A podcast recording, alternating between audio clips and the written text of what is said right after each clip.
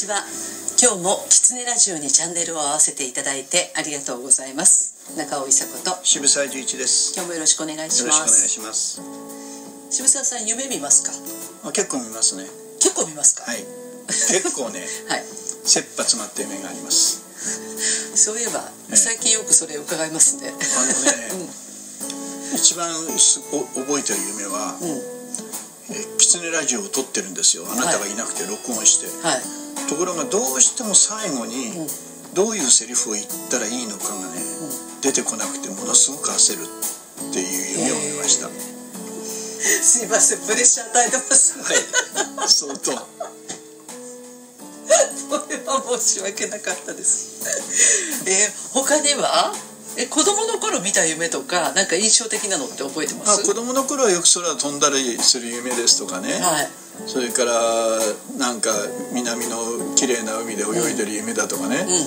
そんな景色はたまに覚えてますね。あ、そうですか。最近はね、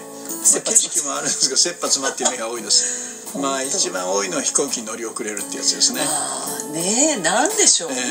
夢って何ですか？わかりませんけど、カウンターまで行ってパスポートがないとかね。ああ、ねえ。だけど昔、じゃあそのね、美しい景色だとか楽しい夢っていうのは楽しかったんですよね。それは嫌な夢もたくさん見てたんでしょうけど、楽しい夢だけ覚えるんでしょうね。なるほど。だからなんで夢っていう言葉作ったんだろうなと思って。あ、そうですね。ねえ。だからやっぱり夢は夢見心地っていうし、それなりに理想だったんですよね。そう、夢の語源なんとかね、多分中西先生にお聞きしたらたくさん出てくるんでしょうけどね。中西進先生ですね、はい、師匠と呼んでいいよって言っていただきました、はい、そうなんですよ、だからその夢をなぜ見るかとか、心理的にはいろいろあるらしいですけど、だけどさっき渋沢さんがおっしゃったみたいな切羽詰まるとか、焦ってるっていうのは絶対の今の心境の表れで、どっかがそのダメだった時にどうしようっていう気持ちが現れて見ちゃうんだけど、そうじゃないその若い頃なのか、まだそのなんだろうな、焦りとかない時代に見るのかよくわかんないけど、そういう時はこうなりたいなとか、こんな風に僕は生きていこうとかっていうのが夢だと。夢を持てと言われましたよね。夢を持てっていう夢ですね。そうだけど私の見る夢は、その切羽詰まって、子供の頃から切羽詰まっている夢多かったですよ。本当ですか？一人っ子ですから、その頃は結局周りに畑もあるし、庭も広いし、すぐ森もあるしで、土を延々と掘るんですよ。深くで、当然身長以上どんどん掘れるんです。1回2メートル掘ってね、上から崩れたことがあって埋まったことがあるんですよ。その時の苦しさ、何回も夢見ました。それ誰が助けてくれたんですか？誰も助けて、一人っ子ですから。這い上がってその中からこう、すいません、ちょっと夢から外れますけど。すいません。いえいえ、渋沢さんのそういう話って結構私伺ったんですけど、車とかも昔分解したんですよね。しましたね。ラジオも分解するんですよね。で、その分解したものをまた戻すの好きなんですよね。そうですね。ねえ、それ生き返るってことですからね。そうだから、掘って埋まって、またそこから生き返るっていうのも同じだと思うんですけど。だけどそのこと言ったら、毎晩寝て、毎朝生き返るわけでしょ。そう。だからそれが全部同じことなわけでしょ。同じですね。ね。だから私の夢はそっちの方ですね。それはね、多分珍しいと思います。夢って多分。届かないものを見るんじゃないかなっていう言葉じゃないかなと思うんですよね。そうですか。で、そんなふうに思ったことないですか？子供の頃ね、飛行機のパイロットになりたかったわけですよ。そうしたら親父にダメだっていうこの番組でもお話ししましたけど、潰されますからね。そうですね。それからね、なんか先の希望はこんな番組で言っちゃいけないんでしょうけど、先の希望はあんまり持たない人生ですね。確かに、はい、ね。だけどそれで結構それなりにね、生きてこれちゃったから。そうですね。結局一人で生きてんじゃないぞってことで潰されたわけですよね、はいはいはい、パイロットになりたいっていうのは一人の夢だろうと、うんうん、そうですね、だけど、はい、もう名前を持って生まれてきたら全体の中で生きなきゃいけないんだから、うんうん、一人で勝手にそんな夢なんて持つなって言って潰された。だけどなんでしょうね、自分を知りなさいというか、これは多分育て方につながるんだと思うんですけど、はい、その普通はね、うん、潰さないっていうことを選びます。そう、今はそういうふうにね、教育、今の教育ではそうしろと言われますよね、うん、だけど夢潰されたからって言ってね、うん、そんなに嫌でもなかったわけですよ。そうですね、うん、別に潰されたとその時は思ってないですよね。思ってないです、はい、あ、そう、じゃあ他のこと考えるわ、はい、っていう感じじゃないですか。そうですね、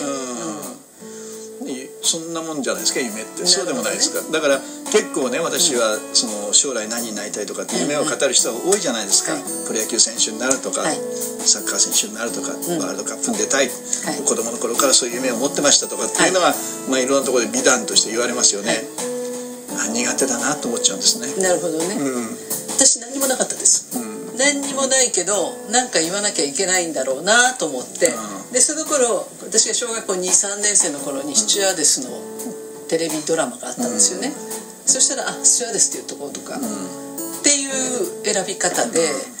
うん、なんか世の中に迎合してましたね。今のね、小学生聞くとそれ多いですよ。あ、そうですか、うん、大学生でもそうですね。うん、こっちが何か、うん、何を望んでるだろうかっていうことを考えて、それに対して応答してますよ。そうなんですよ、うん、ところがちょっと自意識というか自我が出てくると、うん、何してんだと思うんですよね、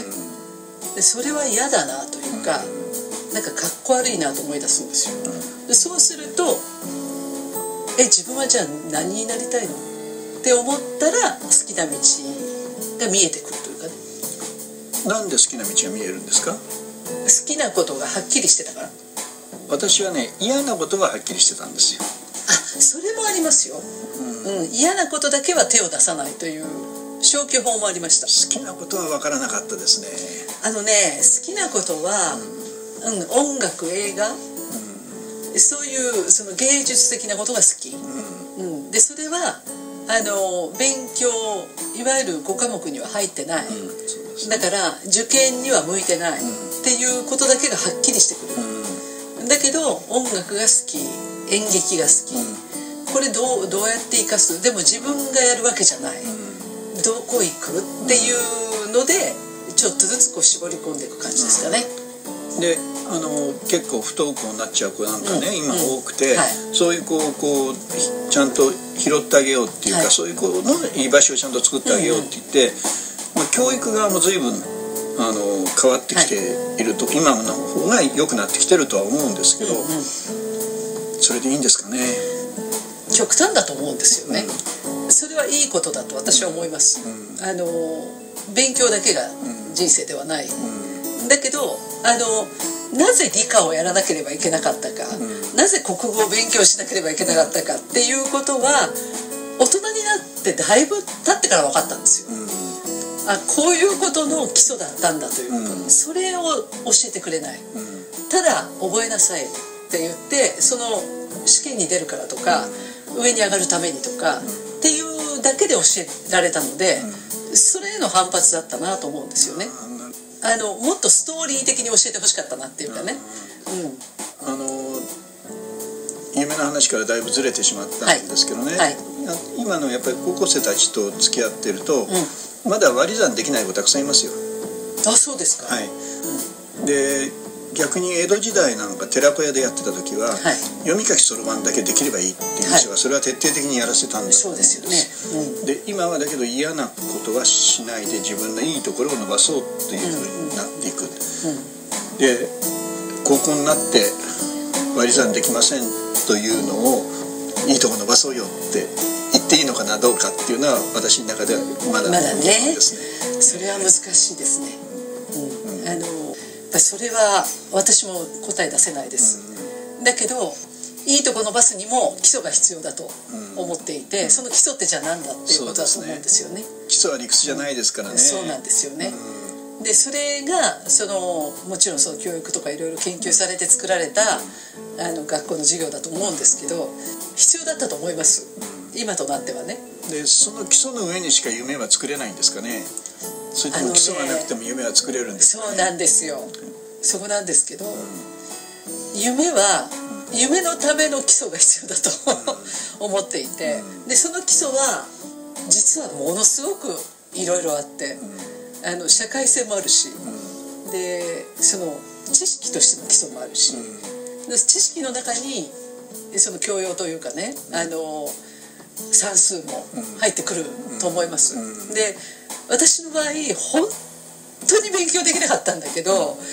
算数と音楽と得意だったのが良かったねって言われるんですよ。全然こう社会に順応できる部分が備わったとも言われてる、なるほどね、だからそこはたまたまなんだけど、あ、それだけでもいいかもしれないよと思う。なのでなんかね、こう最近ね、あんまりその大きな夢っていうのを聞かないので、じゃあ大きな夢ってなんだって思うんですよ。世の中から戦争がなくなることとかね、他の生き物と一緒にね、共存できることって、そうなんですよ、大きな夢ですけど、大きな夢の実像を探してるんですよね、そうなんですよね。でそうするとね、もう混沌としているというか、もうつかめないというか、そうね、だからやっぱり夢がね、こう漠然としてるというか、なんで夢って作ったんだろうなっていうのはそこですね。だけど年を取ってくると、今が現実なのか夢の中が現実なのか分かんなくなってくるんですよ。それが夢かもしれませんね、はい、今日もきつねラジオを聞いていただいてありがとうございました。きつねラジオは毎週月曜日に更新の予定です。来週もまたチャンネル登録をして聞いていただけると嬉しいです。それではまた。